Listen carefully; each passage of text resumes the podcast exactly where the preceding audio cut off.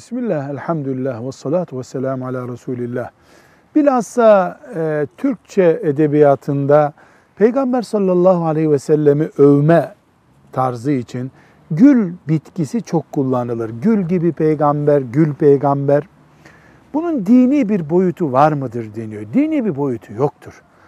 Birincisi Peygamber sallallahu aleyhi ve sellemin zamanında bilinen bir gül çeşidi var mıydı Medine'de böyle bir bilgimiz de yoktur. İkincisi üç günde solan hiçbir şey alemlere rahmet bir peygamberi tam temsil edemez zaten. Ama insanlar olarak aramızda bir güzellik, sempati anlatmak için gül de kullanırız, lale de kullanırız, ayçiçeği de kullanırız, buğday da kullanırız, başak da kullanırız. Bunun ötesine taşırılması yanlış. Velhamdülillahi Rabbil Alemin.